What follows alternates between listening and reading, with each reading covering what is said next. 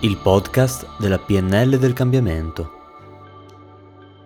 Come comprendere efficacemente il modo in cui le persone si rappresentano la realtà internamente? Ti spiego la domanda di PNL che ti serve per arrivare subito al cuore del problema e agire efficacemente. La maggior parte delle persone non ha alcuna consapevolezza della propria realtà interna, ovvero di cosa si immaginano o si dicono durante la giornata.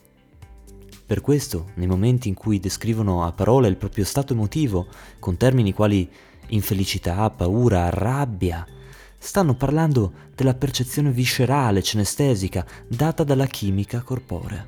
Se desideri andare subito al cuore o alla causa di quello stato disfunzionale, devi denominalizzare la parola stato, o più semplicemente capire il processo interno che produce quella reazione emotiva e comportamentale. Ed ora ti spiego come farlo. La prima volta che vidi Bandler fu ad un seminario di PNL negli USA. In quell'occasione lui salì sul palco, guardò il pubblico e chiese: Chi ha paura di venire sul palco qui con me? La maggior parte delle persone era intimorita da quell'idea, ma la più coraggiosa tra i paurosi, pensa che paradosso, una ragazza francese alzò la mano. Bandler la guardò e le chiese: Come fai a sapere di aver paura? La ragazza disse che si immaginava di salire sul palco, dire qualcosa di stupido o altre scemenze il pubblico la derideva. Per questo si sentiva bloccata da quel pensiero.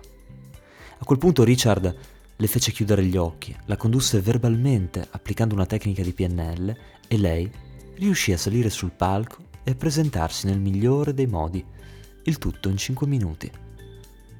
Con questa semplice domanda capisci subito come è strutturata la realtà soggettiva disfunzionale dell'interlocutore e ciò ti permette di applicare efficacemente la tecnica di PNL adeguata creando cambiamenti di lunga durata in breve tempo.